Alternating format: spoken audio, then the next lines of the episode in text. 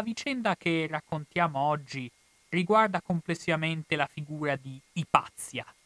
Sebbene parlare di Ipazia vuol dire in realtà tracciare un quadro di ciò che si colloca al suo contorno, di quale fosse il contesto entro cui operava questa donna e soprattutto il contesto entro cui è maturato lo scabroso omicidio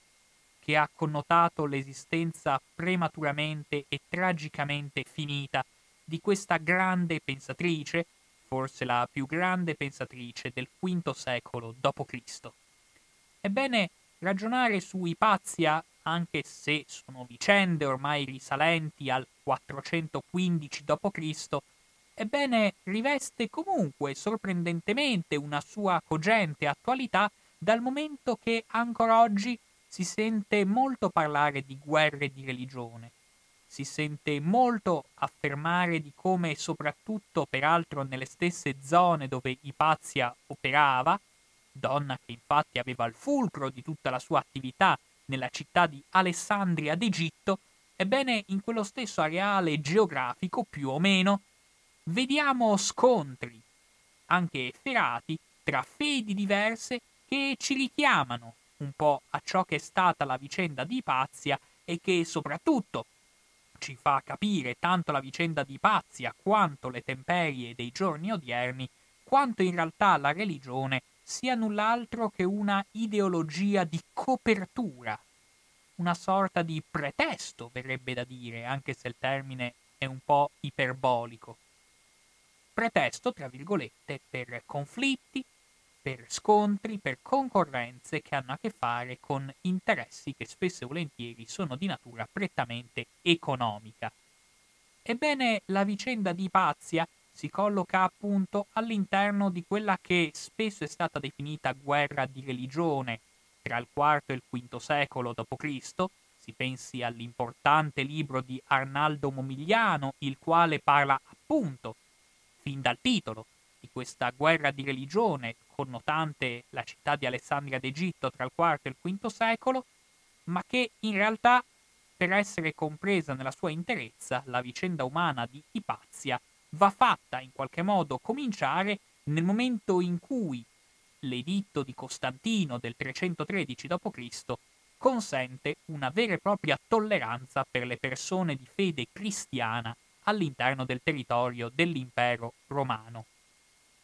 quando più o meno nel 391 d.C. l'imperatore Teodosio emette una serie di disposizioni normative tali per cui non solo la religione cristiana è tollerata, ma la religione cristiana diviene altresì la religione di Stato, per dir così, quindi l'unica religione effettiva dell'impero romano, ebbene inizia a maturare una intolleranza in senso opposto, i cristiani, da che erano i maggiori perseguitati, divengono i maggiori persecutori, andando quindi a far strame di tutto ciò che riguardava il contesto religioso del passato, andando soprattutto a divellere con violenza e andando a distruggere, spesso e volentieri con accanita e quasi morbosa gratificazione, i templi e gli oggetti di culto connotanti la religione pagana. Infatti bisogna ricordare che all'interno delle disposizioni normative teodosiane lo stessa idea del sacrificio e lo stesso culto degli antichi riti venivano considerati assimilabili alla lesa maestà e conseguentemente passibili persino della pena di morte. Sicuramente all'interno di questo conflitto civile che anima Alessandria d'Egitto, non meno in realtà che altre aree dell'impero romano, soprattutto nella sua parte orientale. Ebbene, all'interno di questa guerra civile, Alessandria d'Egitto riveste un ruolo particolare, dal momento che era il centro culturale della coinè mediterranea, cioè in generale della cultura del bacino del Mediterraneo. Qui gli scontri religiosi sono particolarmente efferati e proprio all'interno della città di Alessandria d'Egitto dunque non sorprende che l'accanito vigore delle fazioni radicali del cristianesimo, mi riferisco in particolar modo a quel gruppo paramilitare chiamato Parabalani, ebbene dimostra tutta la sua ferocia.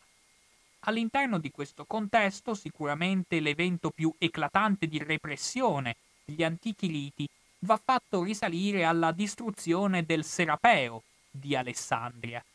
un evento che va collocato all'interno di quelle grandi e catastrofiche distruzioni della civiltà antica, un po' analoga alla distruzione della biblioteca di Alessandria oppure alla chiusura delle scuole di Atene, al cui interno è possibile comprendere quanto astio si fosse venuto generando all'interno di quelle regioni geografiche. Infatti, è stata talmente eclatante la distruzione del Serapeo di Alessandria che addirittura gli eruditi, soprattutto del passato più prossimo, hanno cercato di discolpare i cristiani da questo atto barbaro, cercando in qualche modo di attenuare le responsabilità delle gerarchie cristiane imputando di tale fatto gli arabi, i quali però arriveranno due secoli più tardi. In realtà, se noi andiamo a leggere cosa scrive Eunapio, l'ultimo biografo dei neoplatonici, abbiamo una, discu- una descrizione molto chiara della violenza che connota i gruppi radicali cristiani, questi parabalani, che a giudicare dall'etimologia della loro definizione sarebbero null'altro che barellieri, che infermieri, i quali tuttavia, essendo militarizzati e avendo goduto di una legittimazione alla violenza da parte prima del vescovo cristiano Teofilo e poi dal suo nipote Cirillo, che va a sostituire Teofilo come patriarca, come vescovo di Alessandria, ebbene ci permette di far capire a che livello fosse arrivato lo scontro. Quindi cosa scrive, cosa scrive in qualche modo Eunapio? Dice tutto accadde come nei miti dei poeti, quando i giganti ebbero il predominio sulla terra. La religione dei templi ad Alessandria, nel santuario di Serapide, fu dispersa al vento, e non solo le cerimonie, ma gli edifici stessi sotto il regno di Teodosio Ermanno di Teofilo, il vescovo dei cristiani, che troneggiava su quegli esseri abominevoli come una specie di Eurimedonte sui giganti alteri. Quegli esseri, stringendo d'assedio i luoghi sacri, accanendosi rabbiosamente su quelle sante pietre e sui simulacri di marmo, demolirono il tempio di Serapide, fecero guerra ai suoi tesori e alle sue statue, sgominandole come avversari che non potevano opporre resistenza. Distruzione di statue, distruzione di simboli religiosi, cose che a me fanno riecheggiare eventi molto più vicini alla nostra epoca. Era una statua gigantesca, si dice sempre nelle cronache dell'epoca, riferendosi appunto a questa statua che doveva in qualche modo rappresentare il dio demone legato molto ai riti e alle credenze del culto pagano, che era stata eretta da Briasside, il grande Tolomeo I di quella dinastia ellenistica che reggerà il territorio sotto influenza greca per molti secoli. Era una statua gigantesca che a guardarla incuteva timore già solo per la sua grandezza e inoltre per la diffusa diceria che se qualcuno le si fosse accostato, la terra avrebbe tremato, portando a tutti immensa rovina. Il patriarca Teofilo diede ordine di decapitarla con una scure. Quando le fu tagliata la testa, i topi in massa fuggirono dal suo interno. La divinità degli egiziani, infatti, era un domicilio di topi. Dopodiché i monaci cristiani fecero la statua a piccoli pezzi, ne diedero una parte alle fiamme e ne trascinarono la testa per tutta la città, sotto gli occhi dei suoi adoratori e tra la derisione della debolezza di quell'essere che era stato adorato. Così dappertutto, facendo loro guerra per terra e per mare, venivano abbattuti i templi degli idoli. Insomma, una vicenda questa della distruzione dei templi, che ci fa comprendere quanto fosse in qualche modo intriso di astio il contesto religioso nel territorio egiziano, tanto da farci capire come sia stato possibile giungere all'omicidio di tale efferatezza che ha connotato la figura di Ipazia. Infatti Ipazia, pochi decenni, più o meno vent'anni dopo questa escalation di violenza partita con la distruzione del Serapeo, farà una fine che purtroppo non è stata molto diversa rispetto a quella a cui è andato incontro il Serapeo di Alessandria. Anch'essa, infatti, mentre sta transitando lungo la città di Alessandria, viene aggredita da una ciurma di monaci, appunto questi parabalani, viene trascinata giù dalla carrozza, viene portata dinanzi al Cesareo, che da che era un tempio dedicato a Cesare era stato successivamente donato dall'imperatore Teodosio alla comunità cristiana, quindi dinanzi a questa chiesa a tutti gli effetti questi monaci si accaniscono su questa povera filosofa, su questa vera e propria professoressa, con una violenza tale che iniziano a trafiggerla con dei cocci aguzzi. Dopodiché,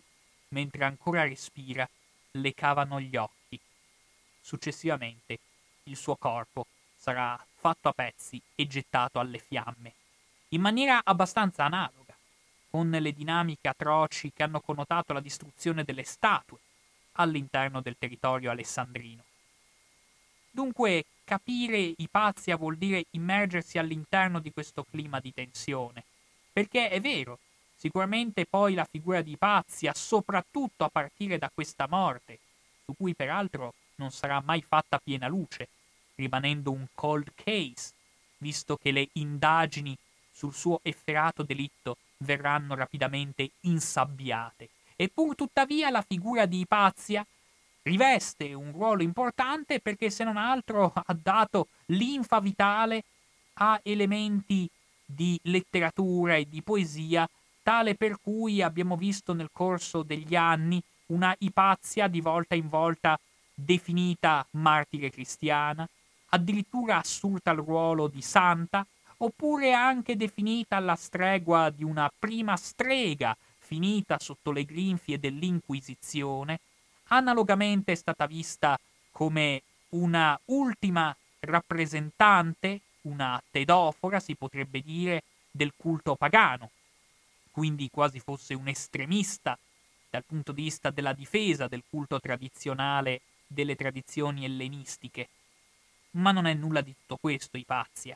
tra un'Ipazia parnassiana, libera pensatrice, addirittura l'abbiamo vista descritta come in qualche modo portatrice di un'idea di libertà di pensiero dai tipici canoni illuministici, ma all'epoca era del tutto impensabile. Sono etichette antistoriche quelle che vengono sovente appioppate alla figura di Ipazia, tanto che possiamo vedere anche sui film, anche all'interno dei romanzi, anche all'interno delle poesie, una Ipazia che di volta in volta sembrerebbe quasi una scienziata uccisa per via delle sue scoperte. Ma quali scoperte abbia fatto Ipazia, noi non ne abbiamo nessuna traccia. È probabile che non abbia fatta neanche una. Quindi vediamo una Ipazia scienziata, una Ipazia illuminista, una Ipazia libera pensatrice, una Ipazia parnassiana, una Ipazia protestante, finanche una Ipazia socialista, oppure anche una Ipazia femminista ante litteram. Ma quella figura di gigantesca filosofa neoplatonica, forse la più importante pensatrice di quella stagione storica, all'interno di una città così fiorente di attività culturali quale era Alessandria d'Egitto, non è stata nulla di tutto questo. Infatti Ipazia era prima di tutto, all'interno di questo clima di efferate tensioni, una mediatrice politica, molto raffinata, una pensatrice che tuttavia si collocava a diretto contatto con il ceto dirigente alessandrino, con la classe politica alessandrina. E all'interno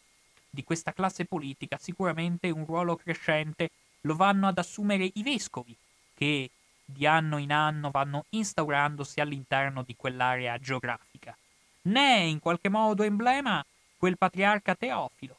il quale lo definisce Edward Gibbon nel volume sulla caduta dell'impero romano,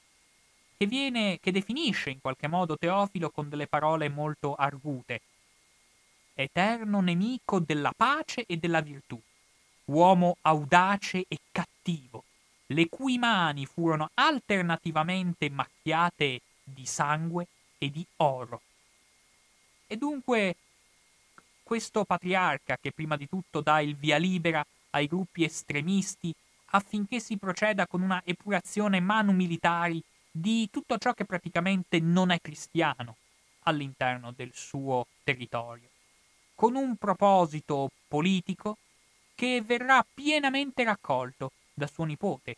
il vescovo Cirillo, un personaggio di enorme rilievo nella storia che andiamo raccontando. Ebbene, rimanendo però sempre all'interno di, del contesto che caratterizza appunto il patriarca Teofilo, lui stesso verrà definito in altre opere letterarie, infatti per quanto concerne la vicenda di Pazia, la letteratura gioca sempre un ruolo di primaria importanza, andando a vedere cosa dice Angélique, la protagonista di un romanzo di Gerard Noiriel, che appunto andava a discettare intorno a un romanzo che ha come titolo Le figlie del fuoco, la protagonista Angélique in qualche modo dice chiaramente che la biblioteca di Alessandria e il serapeo che ne faceva parte erano stati incendiati e distrutti nel IV secolo dai cristiani. Si tratta di eccessi che sarebbe ingiusto imputare alla religione di per sé. Ma è bene levare dall'accusa di ignoranza quei poveri arabi, le cui tradizioni ci hanno conservato le meraviglie della filosofia, della medicina e delle scienze greche, e le cui opere fendevano coi loro raggi splendenti le blume ostinate dell'età feudale. Insomma,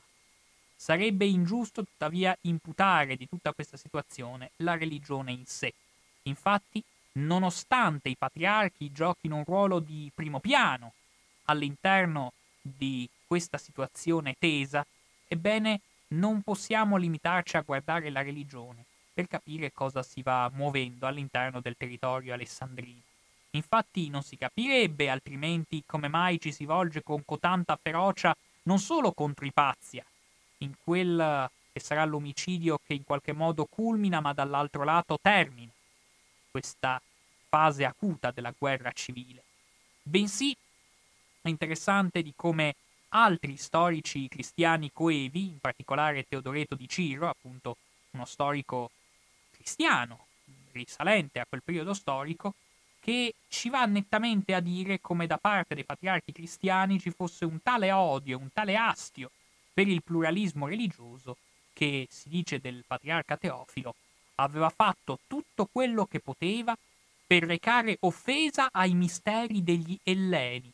ed esposto al pubblico sguardo i preziosi oggetti di culto che aveva fatto razziare,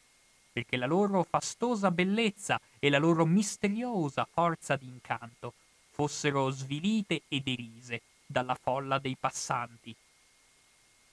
È emblematica questa situazione,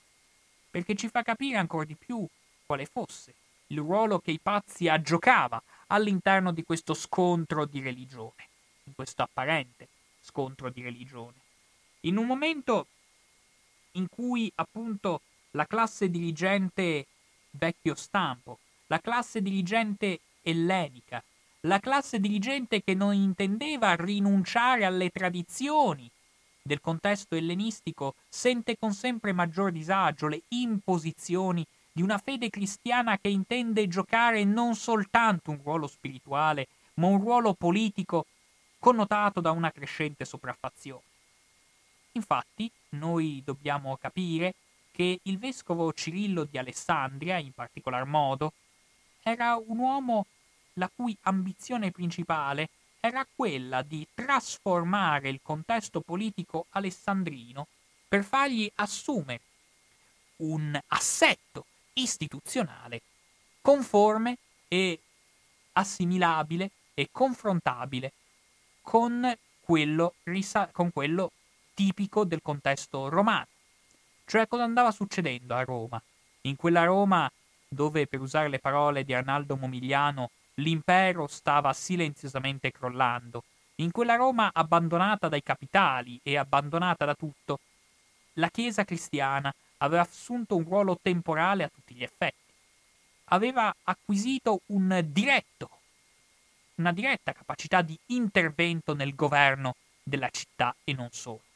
Ad Alessandria d'Egitto il vescovo Cirillo tenta disperatamente di scalzare qualsiasi altra autorità perché vuole che sia direttamente l'autorità del vescovo cristiano a stabilire le regole della convivenza civile. E, la filosofa Ipazia, in questo contesto,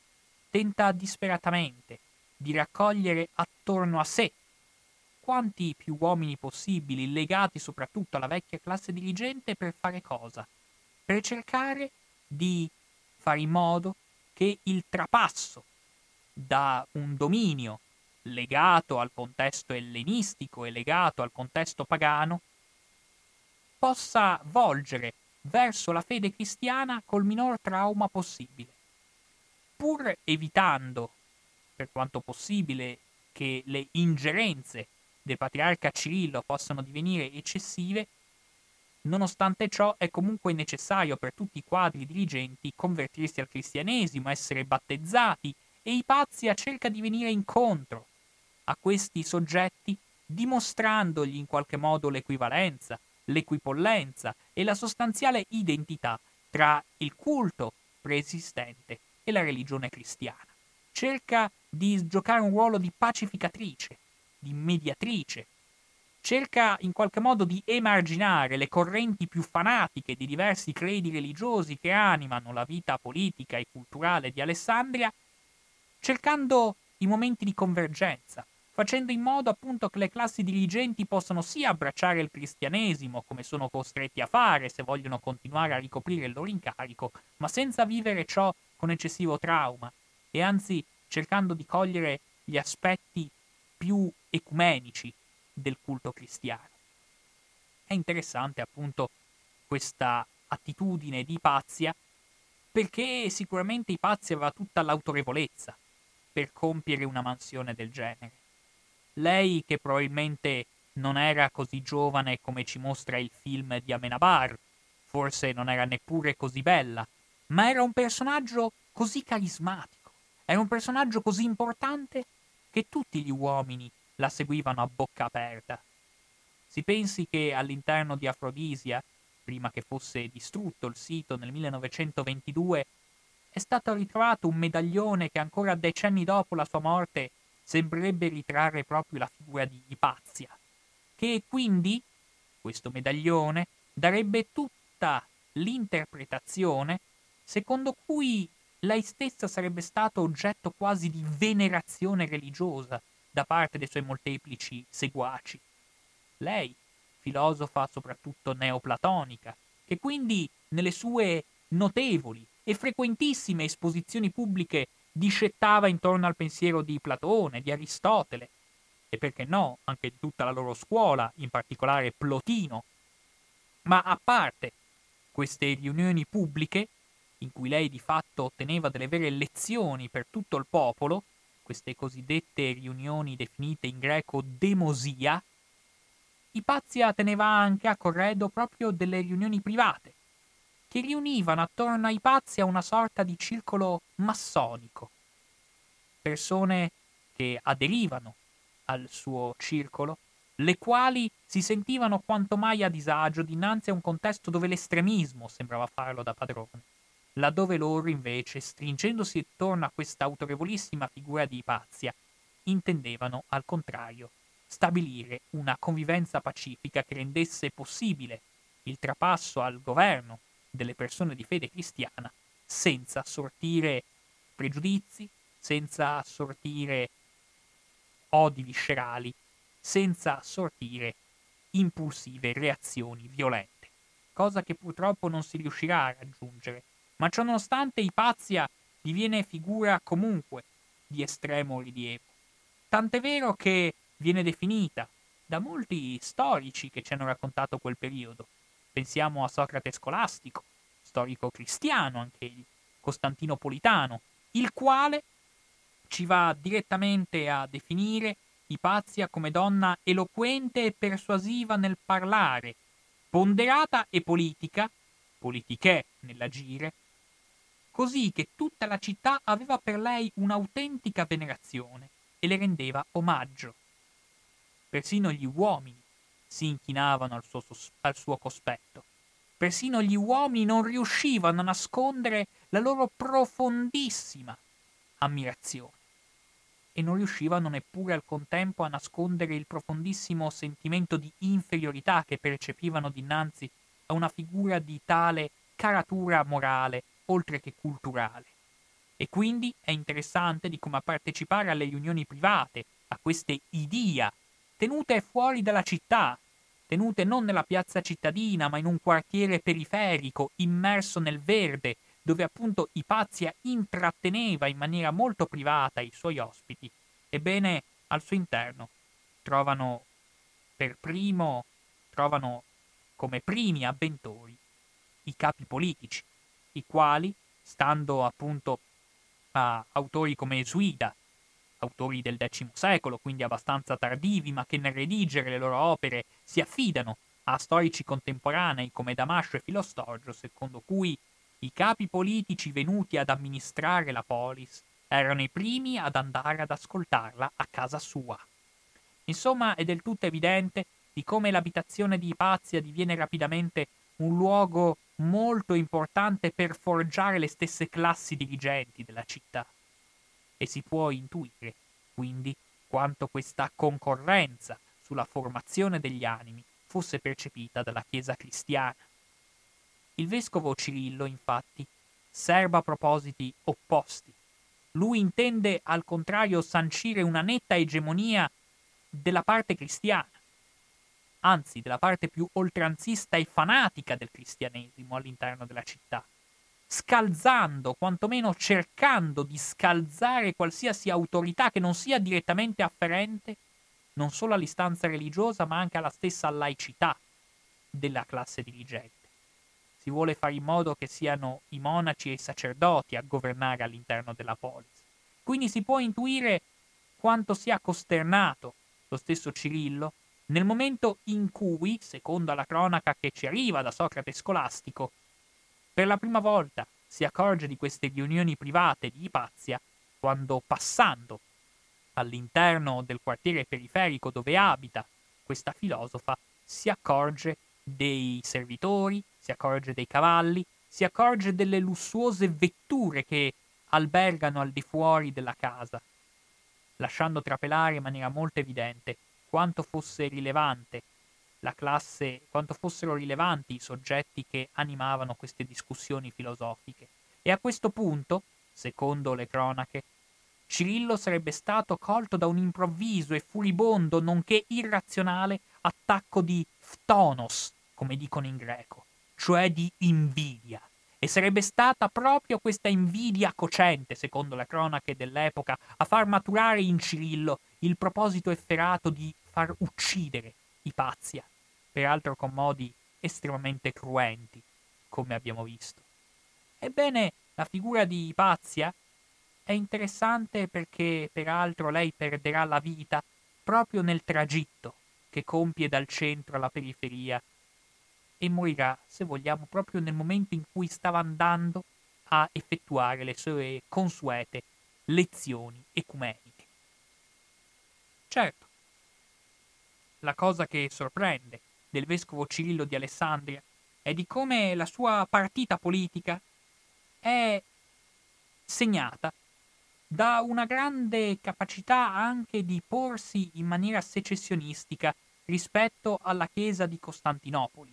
Infatti Cirillo di Alessandria, nella sua bramosia di potere, si fa latore della cosiddetta eresia monofisita, la quale avrà grande importanza politica nel fare in modo che la provincia di Alessandria d'Egitto si distanzi sempre di più dalla provincia di Costantinopoli, alimentando a sua volta un nazionalismo copto che aprirà di fatto la strada due secoli dopo all'ingresso degli arabi che conquisteranno la zona egiziana senza minimamente colpo ferire. Ma tornando alle vicende del V secolo, è interessante notare di come il vescovo Cirillo abbia avuto anche un certo successo nel fare in modo che le sue bramosie di potere, fondate anche su un certo comportamento dottrinale eterodosso, appunto facendosi latore di una eresia a tutti gli effetti rispetto al credo ufficiale della Chiesa, avesse come obiettivo quello di imporre un suo predominio quasi diretto sulle controversie della città egiziana. Peraltro, alla luce di ciò, ci viene concesso anche di capire perché la Chiesa cattolica fino al giorni odierni ha sempre mantenuto ben salda la santità di Cirillo di Alessandria. Infatti Cirillo di Alessandria, nonostante l'efferato e quasi terroristico omicidio che ha compiuto in danno di Ipazia, sulla cui origine e sulla sua responsabilità di mandante dell'omicidio ormai nessuno ha più dubbi, ebbene, nonostante ciò, Cirillo mantiene un suo posto stabile nel calendario. È tutt'oggi venerato come santo dalla Chiesa cattolica. E c'è da domandarsi il perché. La Chiesa cattolica infatti ha la memoria lunga, al punto tale che Cirillo di Alessandria è un santo perennemente ammirato e oggetto di parole elogiative da parte degli stessi pontefici della Chiesa cattolica. Ancora a fine Ottocento Papa Leone XIII lo definiva dottore della Chiesa, attribuendogli il titolo di Doctor Incarnationis proprio per le sue idee che circolavano all'interno del suo territorio, le sue idee dottrinali che suscitavano anche alquanto scalpore. Nel mentre invece è da notare di come se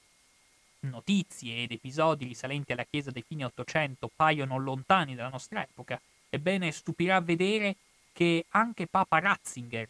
Papa Benedetto XVI, ancora nel 2007,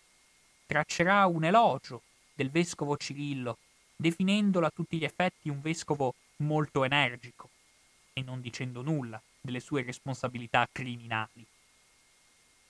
Questa perdurante adesione al culto di Cirillo d'Alessandria probabilmente si spiega proprio per la sua cieca volontà di riproporre il metodo del potere temporale dei papi, non a caso anche il patriarca di Alessandria gode del titolo onorifico di papas, quindi di papa, all'interno del territorio alessandrino e ci permette quindi di comprendere perché la Chiesa Cattolica, nonostante lo sdegno che l'omicidio di Ipazia ha sollevato per tutti i liberi pensatori della storia, ancora oggi la Chiesa Cattolica continua a venerarlo al punto tale che, e apro questa piccola parentesi, all'interno del territorio romano da non moltissimi anni è stata aperta anche una chiesa dedicata a San Cirillo di Alessandria.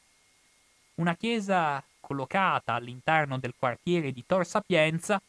la quale ha sollevato un certo sdegno da parte degli intellettuali e da parte di liberi cittadini, i quali si sono rivolti con una petizione dal titolo molto astuto una piazza per Ipazia, affinché vicino, in prossimità alla chiesa dedicata al suo, più,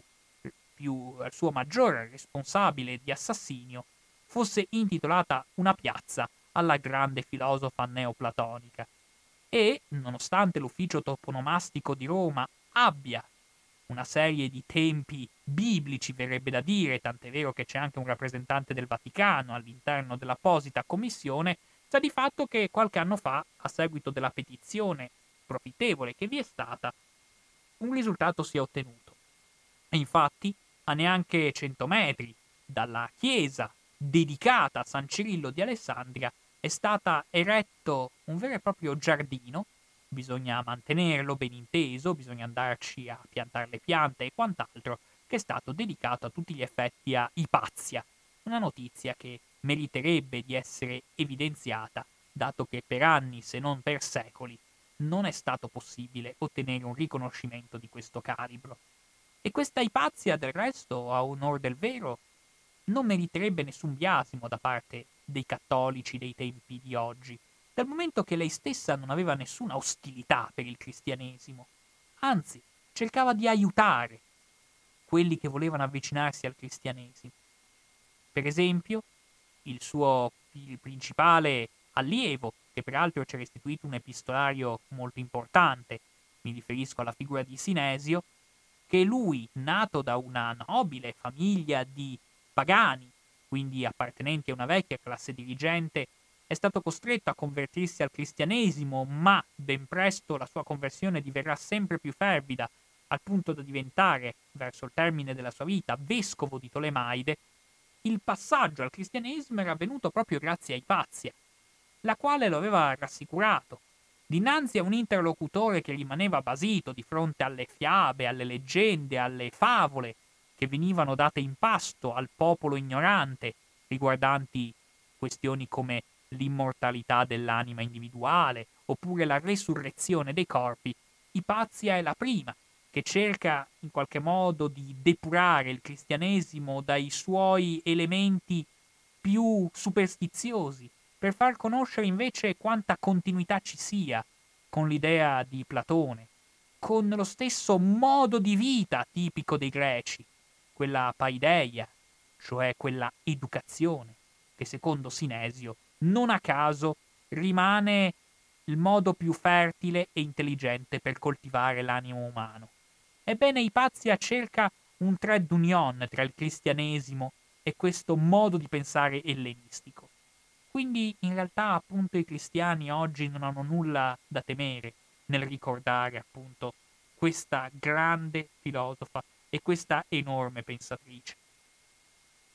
Per far capire, insomma, in poche parole, quale fosse l'obiettivo del vescovo Cirillo, invece, ci ritornano di grande utilità proprio le parole che arrivano da Socrate scolastico, che ripeto è uno storico cristiano, ben inteso. L'obiettivo di Cirillo era erodere avidamente il potere di coloro che lo esercitavano per conto dell'imperatore,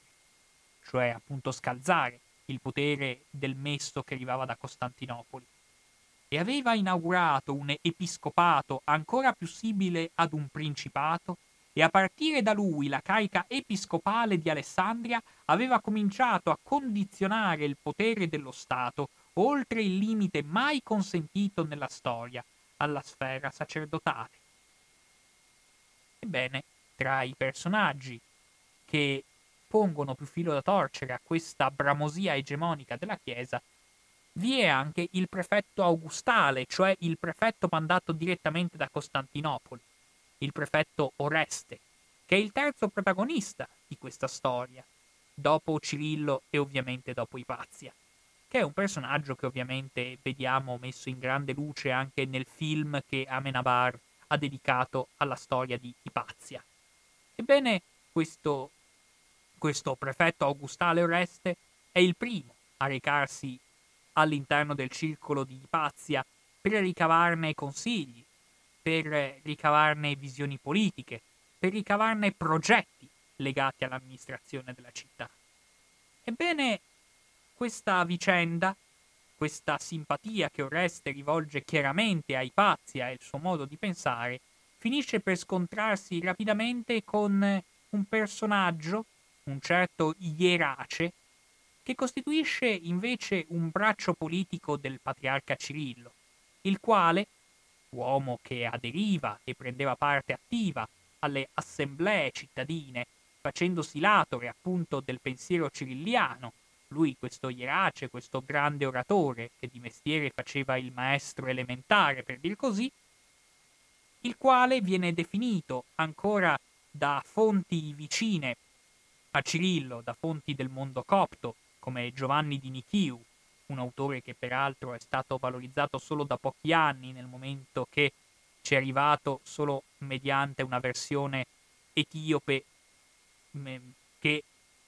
ha permesso di essere valorizzata solo da un recente torno di tempo. E Giovanni di Nichiu è molto interessante perché è talmente zelante nel raccontare la storia guardandola dal punto di vista di Cirillo che addirittura finisce per giustificare ed essere in qualche modo l'elemento che in maniera più lampante ci evidenzia la responsabilità di Cirillo nell'omicidio di Ipazia. Però è interessante perché ancora un anno prima, siamo più o meno nel 414, nel momento in cui Ierace questo agitatore cirilliano, per conto di Cirillo, nelle sedute dell'assemblea di Alessandria, prende la parola in pubblico, lo stesso Giovanni di Nichiu ce lo descrive come un uomo dotto e capace, che aveva la sana abitudine di ammonire i pagani perché interamente devoto all'illustre patriarca e assai versato nella dottrina cristiana. Insomma, questo agitatore cirilliano è un uomo talmente talmente fanatico, ma anche talmente influente, che a un certo punto, sotto l'impulso del prefetto Oreste, avviene che questo soggetto va incontro addirittura alla morte, nel senso che soprattutto la comunità ebraica che viveva all'interno del territorio di Alessandria esorta Oreste, e lo convince anche, a fare in modo che questo agitatore sia non solo arrestato in pubblico, ma anche torturato in pubblico. E da questo omicidio di Ierace si scatenerà tutto quell'effetto domino che condurrà nel giro di neanche un anno all'efferato omicidio di Ipazia. Insomma, questo grande agitatore cristiano viene ucciso sollevando ovviamente il massimo sdegno delle autorità cristiane, le quali autorità cristiane devono fare i conti all'interno della loro azione all'interno di Alessandria d'Egitto non solo con l'avversario ellenico, con questa antica e vetusta, verrebbe da dire, classe dirigente legata al culto pagano, ma doveva vedersela anche con gli ebrei, i quali ebrei erano la lobby economica dominante all'interno di Alessandria. Mm, gli ebrei infatti erano più o meno 100.000 all'interno della città di Alessandria. Era quindi una comunità estremamente numerosa, estremamente influente, estremamente intraprendente la quale doveva scontare però degli atavici pregiudizi e un atavico astio, reciproco verrebbe da dire, tra mondo ebraico e mondo cristiano. Infatti, tra mondo ebraico e mondo cristiano non riusciva ancora a scorrere buon sangue. Addirittura nella prima lettera festale che Cirillo redige una volta salito al soglio di vescovo di Alessandria, vi è contenuta tutta una serie di accuse feroci riguardanti il mondo ebraico. Si accusano gli ebrei di aver ucciso nostro Signore e insomma le solite accuse che noi ben conosciamo. Dal momento che questi ebrei, con tutta evidenza, avevano una loro capacità persuasiva nei riguardi delle classi dirigenti della città e continuavano a considerare con spocchia i cristiani, i cristiani che per loro erano null'altro che una setta, una setta fanatica, che era cresciuta, per usare Peter Brown, all'ombra delle sinagoghe, tale per cui si giungeva a una sorta di concorrenza tra mondo cristiano e mondo ebraico. Bisogna infatti considerare che, anche se nessuno lo voleva, però i vescovi cristiani, per esempio, riuscivano maggiormente nel loro proselitismo proprio all'interno della comunità ebraica. Si può ben intuire, insomma, quindi quanto fosse profondo lo scontro e la frattura che dividevano il mondo cristiano dal mondo giudaico. Il mondo giudaico che dopo questa serie di eventi purtroppo subirà le più drammatiche conseguenze, come spesso avviene all'interno della storia. Ebbene, questi ebrei, che avevano considerato i cristiani nulla più che una minoranza rumorosa, ma che secondo loro non aveva nessuna possibilità di successo, ora invece si trovano dinanzi una comunità cristiana ben decisa a far sentire la propria voce. E infatti, proprio per evitare che si generino escalation di questo tipo, avviene che gli ebrei assaltano in qualche modo le case dei cristiani lungo il centro di Alessandria, a volte i cristiani vengono assaliti direttamente per strada, uccidendone un gran numero. Il che ci fa capire di come all'interno di quel contesto, soprattutto medio orientale, lo scontro tra ebrei e cristiani aveva assunto da tempo anche una connotazione a mano armata. Uno scontro che divideva gli ebrei non solo dai cristiani ma anche dal ceto ellenistico, nel senso che anche Sinesio, da buon seguace di Ipazia, considerava gli ebrei una stirpe maledetta, per dir così, che costituiva il nemico peggiore per la civiltà greca, dal momento che ci si ricordava degli scontri tra ebrei e fedeli di altri religiosi che sin dai primi anni dell'impero romano avevano insanguinato il territorio medio orientale. Si pensi solo alle grandi rivolte sotto Traiano, siamo nel 117 d.C., in cui stando a fonti come Dione Cassio, quindi fonti neutrali e imparziali, gli ebrei avrebbero effettuato l'eccidio di 220.000 gentili, un numero enorme, che spiega ancor più perché l'efferatezza intorno al 414-415 fosse ben lungi dal cessare e anzi si registravano ancora frequenti rivolte dei palestinesi all'interno della Samaria. Ebbene,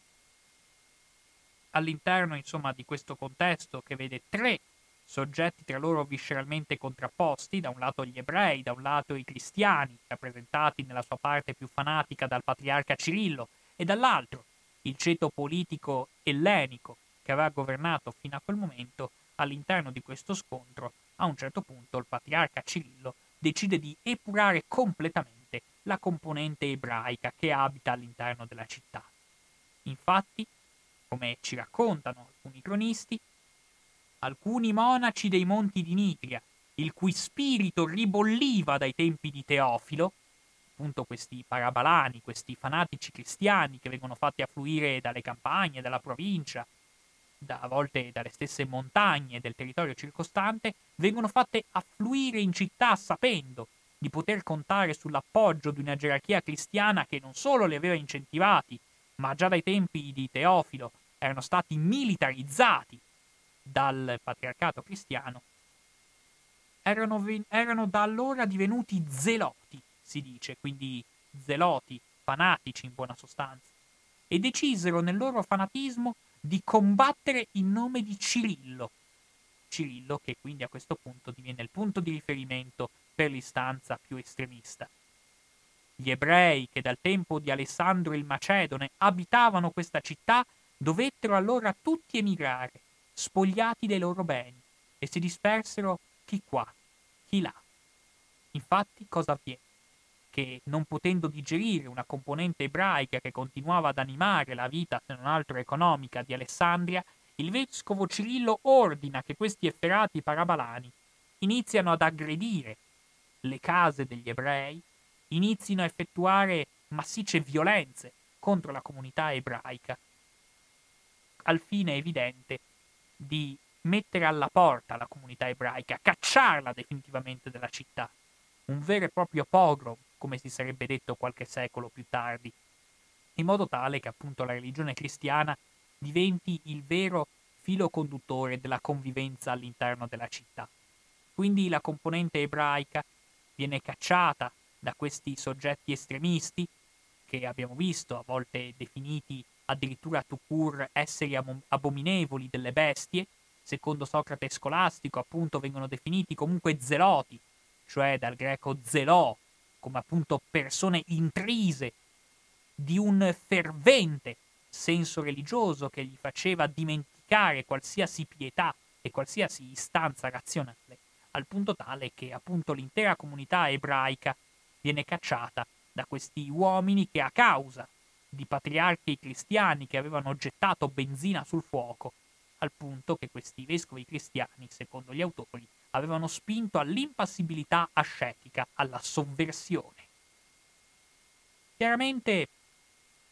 il prefetto augustale Oreste, non appena si accorge che la città è stata svuotata della componente ebraica che in maniera così profonda l'aveva innervata, non digerisce quanto avvenuto. Addirittura, ci dice Socrate scolastico, Oreste si era molto indignato per l'accaduto e aveva provato grande dolore a vedere una città così importante completamente svuotata di esseri umani. Ebbene, la goccia che fa traboccare il vaso, segnando la frattura definitiva nel rapporto tra il prefetto augustale Oreste, tra quindi il rappresentante dell'impero Oreste e il vescovo Cirillo, avviene nel momento in cui Oreste spedisce una lettera all'imperatore, all'imperatore d'Oriente, affinché si comprenda tutta la gravità della situazione che si va creando. Insomma, da parte di Oreste viene manifestato tutto lo sdegno per questo pogrom e questa cacciata che non ha nulla a che fare con l'idea di convivenza civile che ispira le classi dirigenti che coordinano la vita dell'impero romano d'Oriente. Ma chiaramente da parte del vescovo Cirillo non c'è nessuna idea di scusarsi, non c'è nessuna idea di ritrattare, non c'è nessuna idea che non sia intrisa di un profondo radicalismo. E quindi si capisce di come questo vescovo Cirillo, venuto a sapere che il prefetto Oreste ha manifestato insofferenza per questo atto barbarico, ebbene sguinzaglia ancora una volta i propri uomini perché si vendichino su Oreste. Questa figura che in realtà era cristiano anch'esso, altrimenti, diciamocela tutta, non avrebbe potuto ricoprire l'incarico che ricopriva se non fosse stato battezzato. Quindi, a onore del vero, meritava rispetto. Però qual è il problema che ci dice, per esempio, dice per esempio un autore come Giovanni di Nichiu? Il problema era che Oreste, sebbene cristiano, aveva comunque a cuore quella che oggi chiameremmo la laicità dello Stato, cioè la netta separazione tra la sfera spirituale delle autorità religiose e la sfera politica delle autorità civili. Cirillo, che invece disprezza completamente questo modo di porsi e intende sancire l'egemonia religiosa anche sul potere politico, decide appunto di far sentire una sua efferata vendetta su Oreste, il quale, un giorno mentre si trova in carrozza, viene aggredito da una squadra di parabalani che iniziano a inveirlo con insulti e minacce, che lo inveiscono di parole come Elleno, che lo iniziano a inveire, che iniziano a inveirgli addosso in qualche modo accusandolo di essere un sacrificatore, di essere un credente dei culti pagani. Il povero Oreste cerca disperatamente di discolparsi, cercando di far capire ai suoi avvelenati interlocutori che lui non solo è un cristiano, ma che è stato battezzato da Attico, il vescovo di Costantinopoli, il che se vogliamo è un po' una gaffa, data la rigida separazione teologica tra vescovato di Costantinopoli e vescovato di Alessandria d'Egitto. Ma all'interno di questo marasma, all'interno di questa bagarre, a un certo punto una pietra viene scagliata all'interno della carrozza dove sta transitando Oreste. La pietra gli raggiunge la tempia e in una vera e propria sequenza, che mettendo insieme le fonti noi possiamo in qualche modo comprendere, abbiamo anche i dettagli di questo grave attentato, tale per cui, tale per cui il sangue del prefetto Augustale schizza dappertutto, sporcandogli anche la tonaca bianca, tipica dei funzionari dell'impero romano. E tuttavia Oreste non solo non muore, ma decide di mandare un rapporto all'imperatore, a cui ovviamente fa seguito un controrapporto stilato dal vescovo Cirillo. Però ormai a questo punto, dinanzi a questo attentato, l'escalation di violenza sembra oramai definitivamente irrefrenabile. Infatti neanche Oreste riesce a tenere a bada i suoi uomini. E dopo un incidente gravissimo di tal portata, la persona responsabile di aver scagliato la pietra, questo vescovo, il cui nome era Ammonio, viene trattenuto dagli uomini di Oreste, viene maltrattato, viene torturato, al punto che muore sotto tortura. Il vescovo Cirillo, dinanzi ad una prova del genere, decide di non stare con le mani in mano. Il vescovo Cirillo ordina dei funerali solenni per questo vescovo, il quale vede, si vede destinatario di un vero e proprio discorso funebre che viene tenuto in maniera molto solenne, molto enfatica dal vescovo Cirillo, il quale afferma che questo vescovo Ammonio non può essere considerato altro che un martire cristiano e che soprattutto il suo nome va cambiato non più ammonio bisogna chiamarlo, bensì taumasio, che vuol dire in greco il mirabile. È chiaro dunque che dopo il pogrom degli ebrei e dopo, insomma, questo attentato mortale seguito dai funerali in cui il vescovo Cirillo rivendica gli attentati svolti, ebbene è in questo marasma che matura la vera e propria idea di procedere con l'esecuzione capitale, verrebbe da dire, di Ipazia. Un soggetto che in realtà un soggetto che in realtà i pazzi in questo momento è abbastanza defilato dalle vicende in corso, nel senso che il vescovo Cirillo prova ancora disperatamente, davvero protagonista della situazione, a fissare una riunione con Oreste in modo da condurlo a più miti consigli, ma al momento della riunione il buon vescovo Cirillo si presenta con il Vangelo e non con la Bibbia tipica della cultura ebraica, col solo Vangelo, quindi simbolo della nuova religione, sperando che sventolando questo simbolo il prefetto Augustale possa giungere a più miti consigli e adeguarsi all'idea cirilliana di una sottomissione della politica alla sfera sacerdotale. Ma in realtà questo proposito si dimostra impossibile, nel senso che il prefetto Augustale Oreste, di fronte allo sventolio del Vangelo, non placa la sua collera, e tra i due, ci dice Socrate scolastico, si manterrà sempre un odio violentissimo. Ed è proprio in questi istanti che matura da parte dello stesso vescovo Cirillo il proposito, a prima acchito irrazionale, di procedere all'uccisione di Ipazia. Siamo ormai nel 415, in un contesto in cui Ipazia viene forse giustamente identificata come colei che, tramando alle spalle di tutti e influenzando direttamente il prefetto Augustale Oreste, abbia finito per separare il vescovo Cirillo dalle autorità imperiali. E dunque in questo attacco di ftonos, di gelosia, come ci dicono le fonti, Oreste avrebbe proceduto al massacro di questa povera donna, che però forse merita di essere vissuto all'interno di un contesto che non riguarda solo la sfera religiosa. Infatti, se ci ostiniamo a cercare una razionalità nei fatti storici, contrariamente a molti che ritengono anche legittimamente che Ipazia sia stata uccisa per mero sfogo irrazionale, invece forse è opportuno ragionare un attimo sulle sovrastrutture e sulle strutture che animavano il contesto bellico all'interno del mondo alessandrino. Infatti la parola sovrastruttura è un vocabolo quanto mai vetusto e desueto ai giorni odierni, nel senso che fino a qualche anno fa, oggi non più, questa parola era molto in voga dal momento che andava a identificare, secondo il pensiero di Marx, tutto ciò che non riguardava direttamente la sfera economica, tutte le ideologie di copertura che andavano a coprire la sfera dei meri interessi monetari mentre gli interessi monetari, secondo Marx, rappresenterebbero la struttura, tutte le ideologie che ne fanno in qualche modo da impiallacciatura, da copertura effimera e da copertura superficiale sarebbero sovrastruttura. E in primis l'ideologia, prima fra tutti l'ideologia religiosa. E ragionando su struttura e sovrastruttura, forse possiamo arrivare a capire che l'assassinio di Ipazia, se vogliamo ostinarci a cercare una razionalità dei fatti, va ricercata non tanto in motivi di dissapore di natura etica, religiosa o spirituale, bensì in motivi che dietro il paravento dei motivi spirituali nascondevano istanze pecuniarie propriamente dette. Infatti, diciamocela tutta, l'espulsione degli ebrei era stata una vera e propria manna dal cielo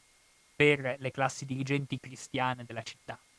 Infatti, stando a ancestrali consuetudini, agli ebrei spettava fino a quel momento il monopolio di una parte dei commerci marittimi, soprattutto per una città come Alessandria che si trovava all'interno di una regione, l'Egitto appunto, che era considerato il granaio del mondo conosciuto. Era a tutti gli effetti il granaio dell'impero romano. Un traffico quindi di primaria importanza per tutta la vita del Mediterraneo dell'epoca e fino a pochi anni prima il monopolio del commercio del grano era affidato agli ebrei. Tuttavia, per ordine dell'imperatore Teodosio, per ordine appunto di quel Codex Theodosianus risalente al 391 d.C., che è in qualche modo la scintilla determinante il conflitto civile che si consuma all'interno del territorio alessandrino, Ebbene, si dispone che questo monopolio del commercio del grano verso Costantinopoli debba essere ampliato anche alla sfera cristiana. Si dà insomma possibilità ai cristiani di entrare all'interno di questo remuneratissimo traffico. E dunque si capisce bene ora il perché l'espulsione degli ebrei dalla città è stata così ben vista dalla comunità cristiana. Nonostante, ben inteso, lo stesso assassinio di Ipazia, quindi le stesse istanze radicali, non è che fossero ben colte da tutta la componente del cristianesimo,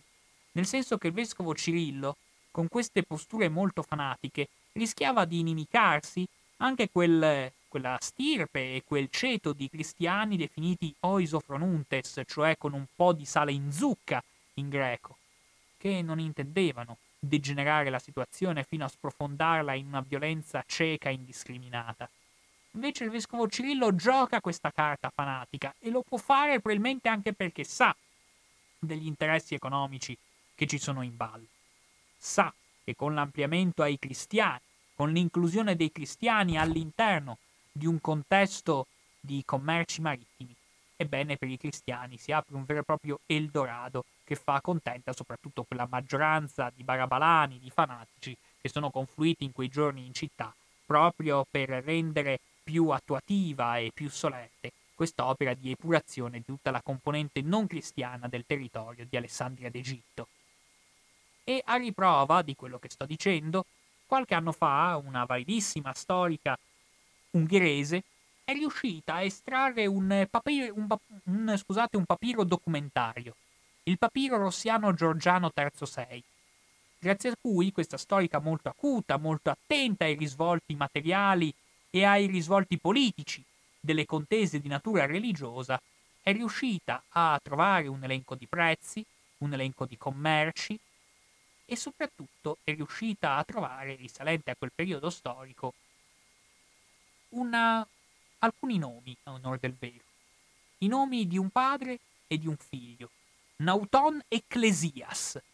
cioè commercianti marittimi per ordine della Chiesa cristiana d'Alessandria d'Egitto.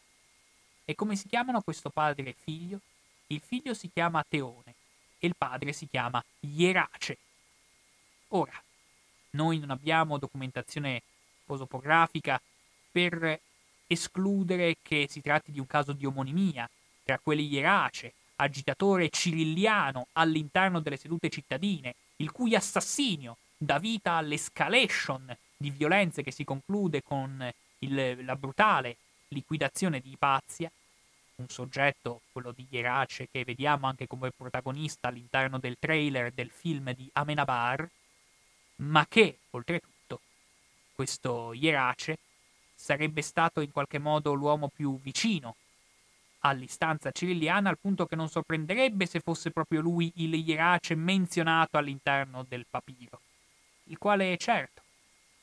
non possiamo sapere se è davvero lui, ma ci fa capire, nonostante tutto, che dietro tutte le contesi di natura teorica, tutte le contesi di natura religiosa, si nascondeva con una solidità e una tenacia un interesse economico che aveva a che fare con il trasporto del grano verso Costantinopoli. Era lì che si giocava probabilmente la partita ed era lì che i fanatici cristiani capivano che la propria istanza radicale aveva un senso anche proprio dal punto di vista dell'ingordigia di risorse materiali che i cristiani potevano accaparrarsi ingordamente. Ebbene, alla luce di quello che si è visto, è da notare di come Cirillo,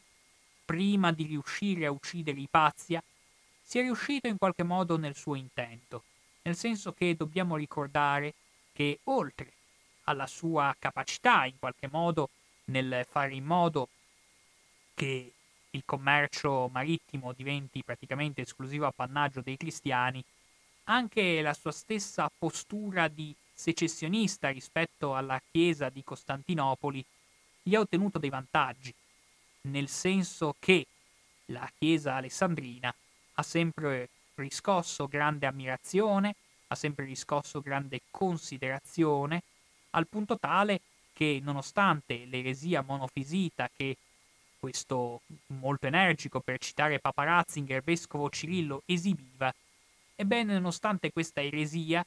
è riuscito insomma a divenire un personaggio importante al punto che la chiesa copta bizantina è stata un, un alleato della chiesa per lungo tempo e oserei dire fino ai giorni odierni. Insomma, la frattura tra Costantinopoli e Alessandria d'Egitto dal punto di vista dottrinale e teologico ha giovato molto nel rendere Alessandria come una sponda su cui il governo dei papi di Roma può contare, al punto tale che appunto nei concili che vedranno appunto il principato di Alessandria contrapporsi in maniera più diretta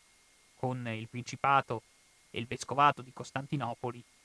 questa capacità persuasiva e questa intraprendenza della Chiesa di Alessandria d'Egitto si dimostrerà in tutta la sua capacità persuasiva e anche in tutta la sua capacità di sancire una propria sfera di influenza all'interno del mondo della cristianità.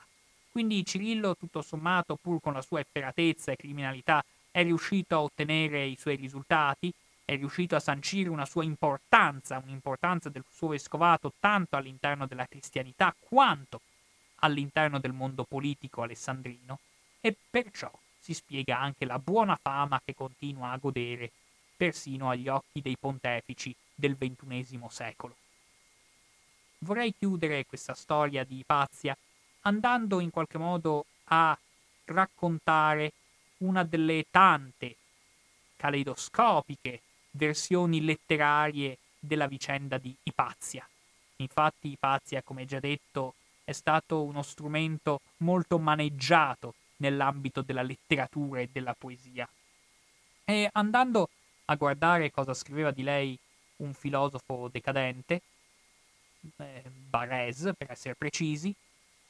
si va a vedere di come all'interno di un'opera dedicata ai pazzi viene descritta appunto questa protagonista mentre si trova all'interno del Serapeo negli istanti precedenti alla sua barbarica uccisione. Infatti così scrive. L'orda dei monaci cristiani avanza come una immensa mandria in tumulto. Appunto questi parabalani che si vanno avvicinando ai Pazia mentre lei si trova nel Serapeo, circondata dal suo circolo, tra virgolette, proto-massonico. L'ultima sacerdotessa, pronta al martirio, alza la mano dinanzi all'assemblea dei fedeli elleni e con voce bassa e affannosa li esorta a giurare di amare per sempre le frasi nobili e i pensieri elevati e di rinunciare alla vita piuttosto che all'indipendenza. Ora, c'è da chiedersi se tra i pensieri elevati che connotavano la vita di Ipazia non ci fosse anche un sotterraneo pensiero e una discussione aperta rivolta ai suoi influenti e anche copiosi seguaci attorno al dilemma su chi avrebbe conseguito l'appalto del controllo del trasporto del grano verso Costantinopoli. All'interno quindi di un'ottica in cui sia Alessandria d'Egitto merita di essere vista come terra di poesia, terra dove si parlava di Platone, di Aristotele, di Plotino, terra di musica, terra di fermento culturale, ma anche quindi terra di grandi traffici economici, che sicuramente a una mente politica come Ipazia non sfuggiva e che sicuramente al suo circolo massonico, la cui capacità di influenza manda su tutte le furie Cirillo fino a ordinare l'uccisione di questa donna capace di esercitare una sua sotterranea influenza sulle dinamiche istituzionali della città, ebbene, possa aver in qualche modo dato una spiegazione a un evento che finora non è stato mai compreso fino in fondo. Grazie.